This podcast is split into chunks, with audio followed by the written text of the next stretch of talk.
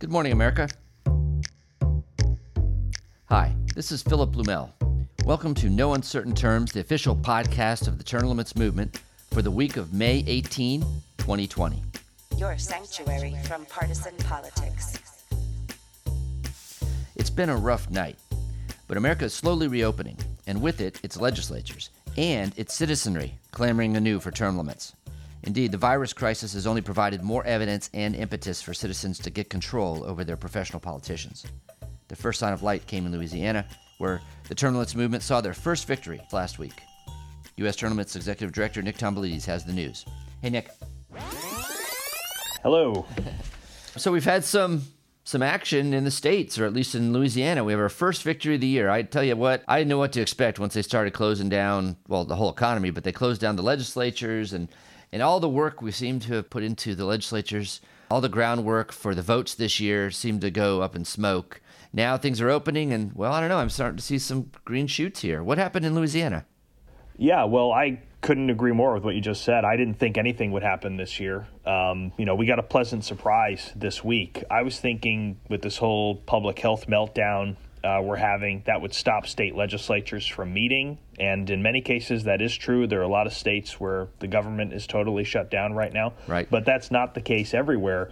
Uh, the Louisiana House of Representatives is back in business. Louisiana Senate is back in business. And that means our congressional term limits resolution is back. It got calendared for a hearing this past Wednesday on the Committee for Governmental Affairs in the State House. Basically, they, they resurrected this thing from the ashes of COVID nineteen, and uh, they had a debate on it. We participated in this. U S. Term Limits had representation from our regional director, Ken Clark, who did an amazing job, mm-hmm. and it passed with unanimous consent. That's amazing. Uh, thirteen yes, no opposed. So congressional term limits resolution, even in the coronavirus era, moving forward in Louisiana. That's exciting, and you know, it's a testament to how effective our well our staffers and our volunteers have been in Louisiana. The very fact that when as soon as the, the legislature came back open, we found our bill back on the docket being considered seriously, and to win at the first committee with a unanimous vote. It's good. You come into this not thinking the legislature is going to meet at all, much less to talk about um, congressional term limits. Right. You know, not because not because congressional term limits isn't the most one of the most important issues in the country. It absolutely is and always has been. But because politicians, the political class, doesn't tend to see it that way most of the time. So, like I said, it was a pleasant surprise. You know, I watched the hearing, and you could see the seats in the background had caution tape on them. You can watch this video, by the way, U S. Term Limits YouTube channel. Um, you can subscribe to us there, get all of our videos. But, you know, it looked like a crime scene in there. It was supposed to be for social distancing, but it looked like a crime scene. Nevertheless, um, we got heard and we passed. Ken Clark, by the way, our regional director, he did an amazing job. And I think we should actually play his testimony. Sure. Part of it so people can hear it. Let's hear a clip right now. The next item on the agenda, H C R twenty-eight by Representative Wright. Good afternoon, members. Um, today, it's a concurrent House concurrent resolution related to the uh, an Article five Convention of States related to federal term limits. Um, for those of you who don't know, we passed a, a similar resolution about an Article five convention last year, or perhaps the year before, in the House and the Senate for that matter. Uh, I am here on behalf of, or in conjunction with, a group called U S. Term Limits, and um, I'm happy to answer any questions, but certainly we have people related to that organization be happy to talk about it too. So, Representative Farnum. Thank you, Mister Chairman. Uh, I want to, uh, I think everybody that, that knows me well knows that I'm very much an advocate of term limits for everybody that is an elected official in this country. So I thank you for bringing this forward, and at the appropriate time I would move for favorable passage. Representative Horton. Um, with term limits, I th- we we always sup- felt that our votes were term limits.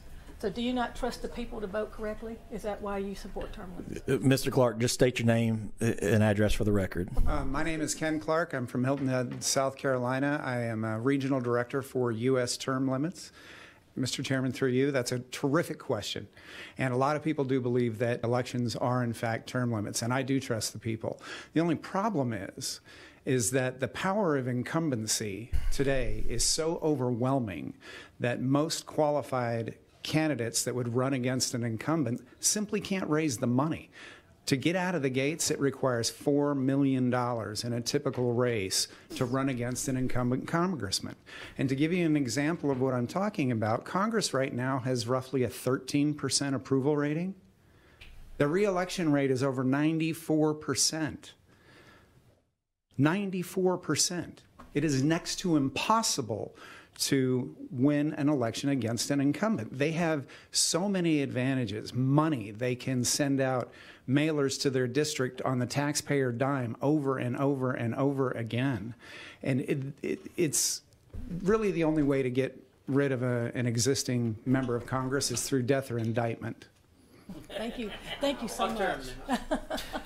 I loved the line about incumbency. Yeah. He said something like, the only way you can bring a congressman home now is through death or indictment. I was laughing that hysterically was at that. That was good. And, there was uh, some laughter I, in the chamber, too. That was funny. Yeah, the the committee loved that one, too. And, yeah. um, you know, one thing we also saw in this hearing, it's like one of the rare things in politics, real humility in an elected official. We have a sponsor there, Representative Mark Wright. You know, mm-hmm. They have term limits in Louisiana, so he's elected under that. And he admitted in his testimony when he was saying why he supports term limits, that there are a lot of people in his district who could do the job as well as he can, mm-hmm. and that there are lots of great people in congressional districts who could serve, you know, just as well as Steny Hoyer or Peter King just or any as well of these. As. yeah.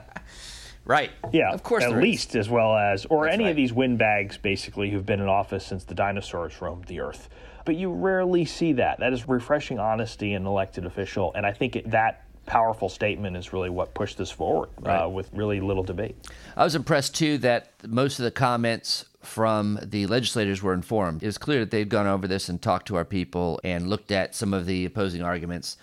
And you didn't see a lot of wacky stuff come out of left field. You know, in the early days of this, I guess about two and a half years ago, three years ago, when we started this idea to try to call for an Amendment five, Amendment Writing Convention, you'd get some really off-the-wall comments, things people that didn't know have any idea what they're talking about. Um, they had some vague ideas they've heard by some radical conspiracy nuts in their district or whatever. Yeah, we're seeing less and less of that as the word is getting out, as legislators are looking at this, as they're talking to our volunteers and hearing from the, the citizens. And so I, I really thought that was reflected in this hearing right now. It was. It was. You can tell there wasn't a lot of trailblazing that had to be done in this hearing. The most of the legislators were super educated on term limits, super educated about how the state Article five convention process works. And I think that's a credit to, you know, all the unsung heroes in the term limits movement, the people that you don't really hear about every day, but who are making a difference. You know, I'll give you an example. Les Chambley, who works on our pledge team, you know, many, many months ago, I think last year before the elections in Louisiana, got a pledge from a state representative candidate named Barry Ivey. And, uh, you know, Les does this every day. He gets all kinds of pledges. He's always calling candidates, asking them to commit to term limits. And you don't really know, you know, when that's going to bear fruit. But it absolutely did in this committee, because Representative Ivey got up there on the dais and he said, you know, I don't know how I feel about local term limits, but I'm for federal term limits and I signed the pledge and I'm going to keep my word. Yeah. So the pledge has a huge impact in everything our volunteers, our employees, our staff at U S Term Limits do has a huge impact. Even Mark Wright, the sponsor, when he got up there, he said, I'm here today working alongside a group called U S Term Limits. So if this organization, if this grassroots phenomenon that we have didn't exist, this wouldn't be happening right now. We wouldn't be taking this huge leap forward in a state toward getting congressional term limits. So it's like the Les Chambleys of, of the world and Ken Clark and, you know, even our, our volunteers in Louisiana like Lee Neer and other people like that making such a huge impact. Thank you, everyone who's yeah, been a part absolutely. Of this. Yeah, absolutely. Thank you. Thanks for bringing up the pledges, too, because I doubt that we would ever get a hearing on this if we didn't have so many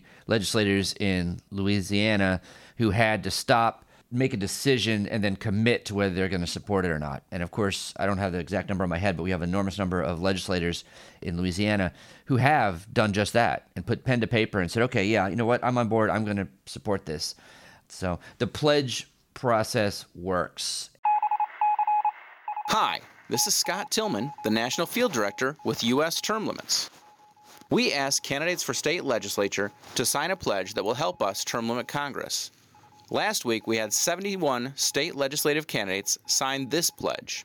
I pledge that as a member of the state legislature, I will co-sponsor, vote for, and defend the resolution applying for an Article five convention for the sole purpose of enacting term limits on Congress. The COVID nineteen situation has led to an increase in the number of candidates signing the pledge. In January, we had seventy-four signers, February ninety-two, March one hundred five, then in April one hundred forty-five. Now, in just the first two weeks of May, we've already had over one hundred seventy candidates sign. We're getting more pledges for a couple of reasons. Candidates are easier to reach because they're home rather than out campaigning. And because candidates are unable to be knocking doors, they're looking for creative opportunities to connect with the voters. Signing the pledge is a great way for candidates to connect with voters who support term limits. Now is a great time for you to contact candidates in your area and ask them to sign the term limits pledge. Phil will be giving some instructions later in the podcast on how you get your legislator to sign the pledge using Facebook. Please take action to help us term limit Congress. Another topical controversy involving term limits, Nick, is uh, with the World Health Organization, the W H O, which is an agency of the United Nations. And it's been caught up in controversies, of course, for a long time. It's seen as very corrupt, very partisan. Uh, but it's had tragic results this year when the organization dragged its feet and sat on information about the human-to-human transmission of, of COVID nineteen. This was at the beginning during China's deny-everything phase. Um, and the info was coming about this human-to-human transmission from uh, from Taiwan, which is, of course, China's nemesis. And for purely political reasons, the W H O parroted the Chinese line and wouldn't even consider uh, engaging Taiwan. And, of course, the result was that we lost weeks and who knows how many deaths. And this is a controversy that is subsuming the W H O, and it could lead to a loss of funding from its largest backer, which is the United States of America. So, big deal. Now, how does that relate to term limits? Well, experts are starting to say, what's wrong with this organization? And they're starting to look at a possible fix in term limits. I always thought the W H O was a rock band started by Roger Daltrey uh, in the nineteen sixties. You know, I they've been in office for sixty years, so they probably need some kind of term limit there. But definitely. yeah, I, I've never been a huge fan of the World Health Organization. It's U N sponsored, obviously, and they've had some very high highs and some very low lows. You know, you go back, you look like nineteen fifties. I think they were one of the leaders in helping get rid of smallpox. But as you said, more recently, they've become more political and they've become more corrupt. You know, nowadays they spend two hundred million dollars on travel, you know, luxury hotels, first class airfare, all that. That's more than they spend on really fighting a lot of these big diseases. Just months ago, they said there was like no threat of coronavirus, and now they're telling us, you know, we have to wear masks to the grocery store. So I, I don't put a lot of trust in them because it seems like they're very erratic. But um, basically what's been floated is if you put a term limit on the leader of this group, you would get a lot more independence um, and you get a lot less reliance on the member states. Like China would not be so able to guide the policy of the W H O. That's, that's the key argument. And uh right now, you know, actually there is a term limit, but it's one of those fake term limits that politicians like that are too long to make any difference. What's being talked about right now is a single term of like six years. And this idea has been floated by a guy named Sashi Tharoor, who is a member of the Indian parliament, but also a former undersecretary general of the U N. So he's a big shot at the U N. And he's been seconded by other experts, including a guy named Samir Saran, who's president of a think tank in India called the Observer Research Foundation. And they're calling for this idea because they say that the um, W H O president is really a tool of the big interests in the U N, basically the Security Council members. In this particular case, of course, it was China that was completely had his thumb on this guy. And the greatest example of it was is that when the U S really started understanding what was happening here and the United States right away put some kind of travel ban on China. Well, the W H O has opposed this. You know, they were parroting the Chinese line still at this time, saying, "Oh no, that's not that's not fair to China. It's not it's not necessary. You know, we don't we haven't don't have enough information about human to human transmission. Blah blah blah." And you know, that is the ill that these experts are saying that a term limit might help with.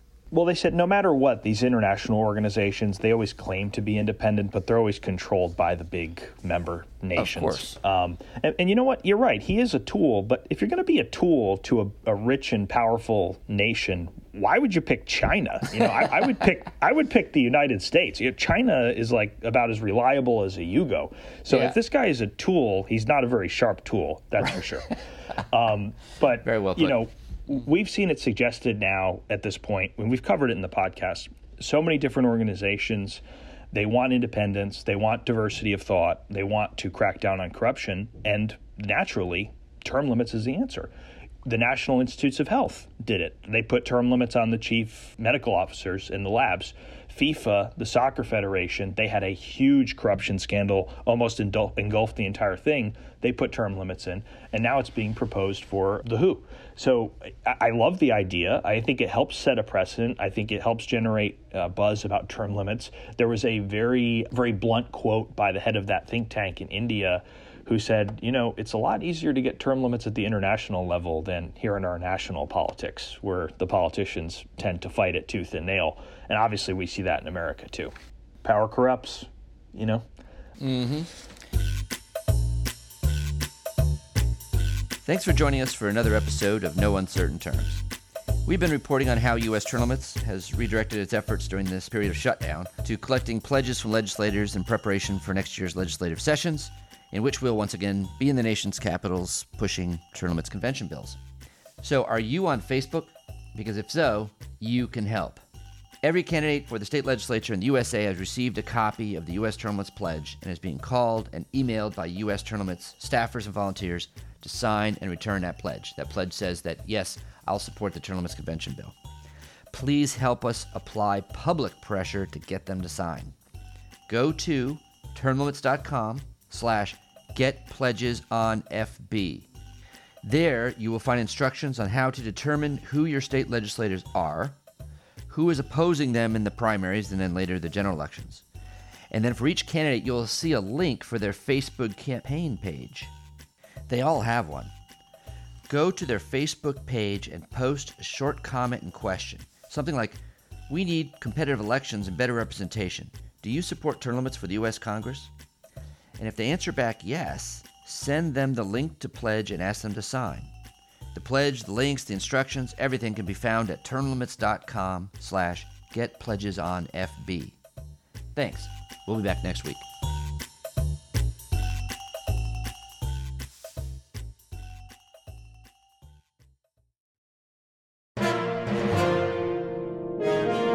U S T L